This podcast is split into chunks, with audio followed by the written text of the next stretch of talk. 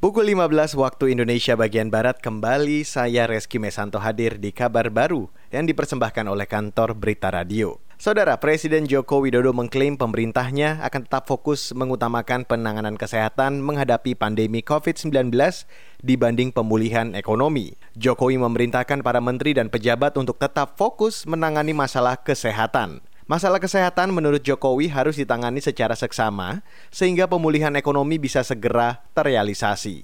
Masalah kesehatan ini betul-betul harus tertangani dengan baik. Masalah kesehatan ini harus betul-betul tertangani dengan baik. Karena memang kita ingin secepat-cepatnya restart di bidang ekonomi. Jangan sampai kita urusan kesehatan, urusan COVID ini belum tertangani dengan baik, kita sudah menstarter restart di bidang ekonomi ini juga sangat berbahaya. Presiden Jokowi juga meminta Kementerian Kesehatan membuat perencanaan yang cermat terkait pemeriksaan COVID-19. Perencanaan pemeriksaan kesehatan sangat penting karena akan memperlihatkan kurva penyebaran virus corona di wilayah atau provinsi tertentu.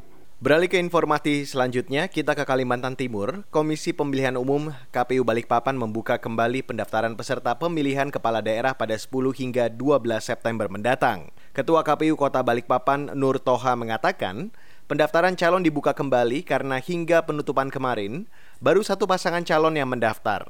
Satu pasangan calon yang sudah mendaftar adalah Rahmat Masud dan Tohari Aziz. Uh, sesuai dengan PKPU nomor 14 tahun 2015, kemudian diubah menjadi PKPU 13 nomor uh, tahun 2018.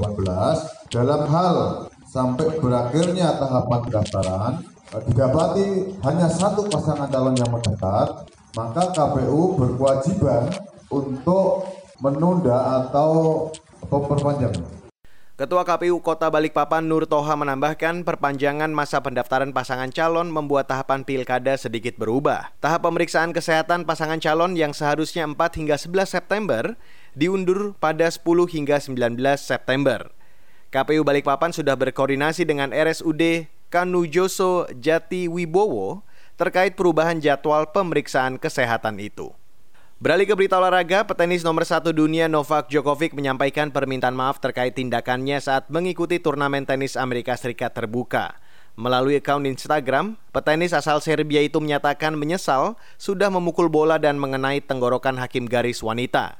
Akibatnya hakim garis yang belum diketahui identitasnya itu mengerang kesakitan. Djokovic kemudian bergegas menghampiri hakim garis dan meminta maaf. Insiden terjadi ketika Djokovic bereaksi marah karena tertinggal 5-6 dari petenis Spanyol Pablo Carreno Busta. Wasit menghentikan pertandingan dan mendiskualifikasi Djokovic atas alasan melanggar aturan Grand Slam.